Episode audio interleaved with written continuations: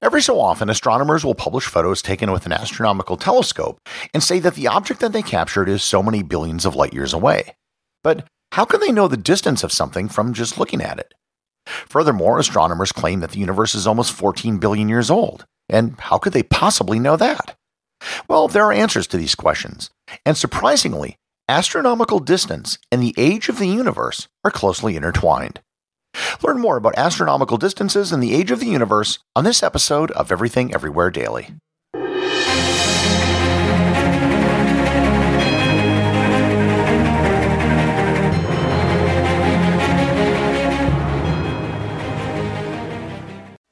This episode is sponsored by ButcherBox.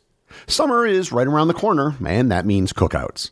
No matter what your preferred food is for a cookout or a barbecue, ButcherBox can help you make it the best.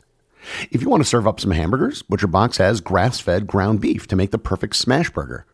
Want to cook up some steaks? Well, ButcherBox has that too, with some of the best cuts of steak such as New York strip, ribeye, and filet mignon.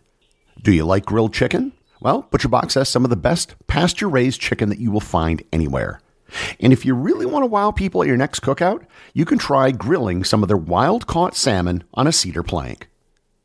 Sign up at butcherbox.com slash daily and get a special deal.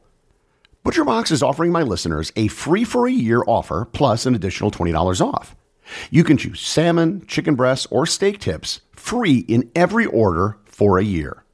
Sign up today at butcherbox.com slash daily and use code DAILY to choose your free for a year offer, plus get $20 off your first order.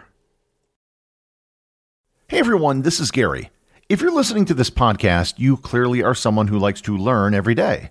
And if you want to add a little more learning into your everyday routine, check out TED Talks Daily, the podcast that brings you a new TED Talk every weekday. In less than 15 minutes a day, you'll hear about some of the big ideas shaping our world.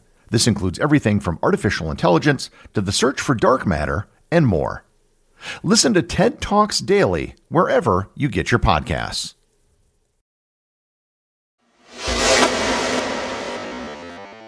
In a previous episode, I talked about radiometric dating and how researchers can determine the age of plants and birds and rocks and things.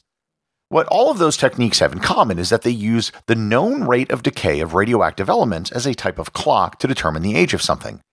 If you look at the original isotopes ratio to the element it decays into, you can get an idea of how old something is. The key to this method is that you need a sample of the thing you want to test. But when it comes to astronomy, especially very distant objects, we don't have any samples. All we have are observations and measurements of light. By a similar token, just because astronomers can see an object, how can they tell how far away something is? As it turns out, the answer to the age of the universe is tied up in the question of how distant astronomical objects are. To get to the answer to these questions, we need to climb something called the cosmic distance ladder. Basically, there are different methods that can be used to determine various distances, so let's start with something pretty easy the moon. We can accurately measure the distance to the moon with an incredible amount of precision by using the speed of light. Light has a fixed speed when it travels through the vacuum of space. The fundamental constant is the key to almost every one of the methods I'll be talking about because at astronomical distances, light is all we have to work with. To determine the distance to the moon, you can just bounce light or a radio signal off the moon and determine how long it takes to come back. You divide that number by 2, then multiply by the speed of light to get the distance. The speed of light is approximately 300,000 kilometers per second or 186,000 miles per second. There were specifically designed reflectors that were sent to the moon during the Apollo missions, which are still functioning today. Using those devices, you can measure the distance to the moon within centimeters. This technique can also be used to bounce radar waves off other bodies in our solar system. But what about objects further out, like stars? To measure stars that are reasonably close to Earth, and by reasonably close I mean about 10,000 light years, you can use a method known as parallax. Parallax basically uses trigonometry to determine distances by measuring angles and a known distance. And if you want to experience a version of parallax, you can do that right now. Hold your thumb out in front of your face with only one eye open. Notice what your thumb is covering up. Now look through your other eye. Try doing this real fast, looking through one eye and then the other. you'll notice that what your thumb is covering up is slightly different depending on which eye you use. This is because your eyes are slightly apart and looking at your thumb from a slightly different angle. That is parallax. With astronomy, instead of knowing the distance between our eyes, we can use observations at different times of the year, when the Earth is at one point in its orbit and six months later when it's at the opposite point in its orbit. For stars within the right distance, they will appear to move slightly against the background of stars, just like your thumb appears to move as you switch your eyes. If you can measure the angle of the object's apparent change and know the diameter of the Earth's orbit, then you can calculate the distance to the object. This has a limit because the further away something gets, the angle gets narrower and narrower. If the angle is 1 arcsecond, which is 1 3600th of a degree, then the distance is defined as 1 parsec, which is equal to 3.26 light years. And this is extremely handy information to know if you are planning to do the Kessel run. With better telescopes like the Hubble or Webb telescope, you can get measurements down to 20 to 40 micro arcseconds, which allows you to measure up to 16,000 light years away. 10,000 to 16,000 light years only really lets us measure our corner of the galaxy, which is a full 100,000 light years across. So, what about measuring objects further away in the Milky Way? How can we measure those distances?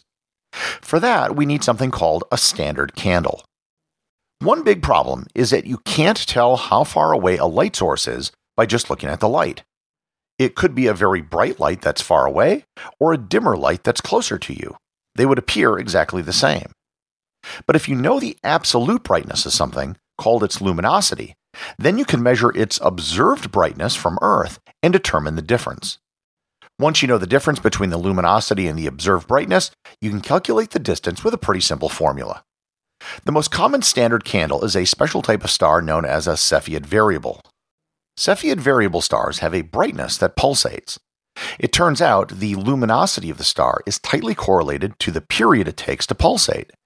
Measure the period of the pulse, you get the luminosity, and then you can measure the apparent brightness here on Earth, and you got your distance. If you remember back to my episode on supernovas, some of them have very unique properties beyond just being a giant explosion. A Type 1a supernova only explodes once it has accreted exactly the right amount of mass from a neighboring star. This is known as the Chandrasekhar limit. The fact that all Type 1a supernovas explode with the exact same amount of mass means that they all have the exact same luminosity. Assuming you can find one, you can then measure its distance. Depending on the standard candle which is used, you can use this method to measure objects throughout the entire Milky Way and potentially even some nearby galaxies. But what about the images which are taken by the Webb and Hubble telescopes, which claim to show objects from the edge of the observable universe? How can we measure those distances? For that, we need something known as Hubble's Law. Hubble's law is named after the early 20th century astronomer Edwin Hubble, who discovered one of the most important fundamental facts in astrophysics.